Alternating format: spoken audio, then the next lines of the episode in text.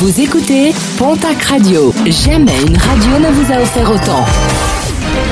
L'information locale à 9h, c'est sur Pontac Radio. Bonjour Jean-Marc Courage Sénac. Très belle matinée. Le 4 juin 2011, le jeune Alexandre Jinka disparaissait à Pau, dix ans d'une affaire qui a secoué la France entière. 22 jours plus tard, la découverte d'un fémur de l'adolescent de 13 ans avait écarté tout espoir de le retrouver vivant. Les agresseurs avaient été jugés en 2016 par les assises des Pyrénées-Atlantiques. La mère d'Alexandre propose à ceux qui le souhaitent d'allumer une bougie ce soir en souvenir de son fils disparu. La manif hier des agents de la propreté urbaine et des espaces Vert à Pau.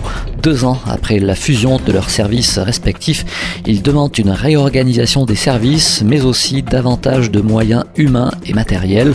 Une délégation a été reçue en mairie dans la foulée. Le Stade Tarbes Pyrénées Rugby rend hommage à un bénévole du club récemment décédé, Patrick Jossé, surnommé Nounours, et qui participait euh, notamment au bon fonctionnement du parking des partenaires.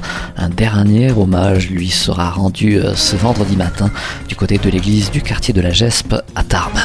Le programme sportif de ce week-end avec en rugby la dernière journée de la phase régulière de Top 14, un multiplex programmé demain avec un coup d'envoi de toutes les rencontres à 21h05, des matchs retransmis sur Canal Plus et Rugby Plus. Parmi ces matchs, l'Aviron Bayonnais qui recevra le Stade français et la section paloise qui recevra l'équipe de Montpellier.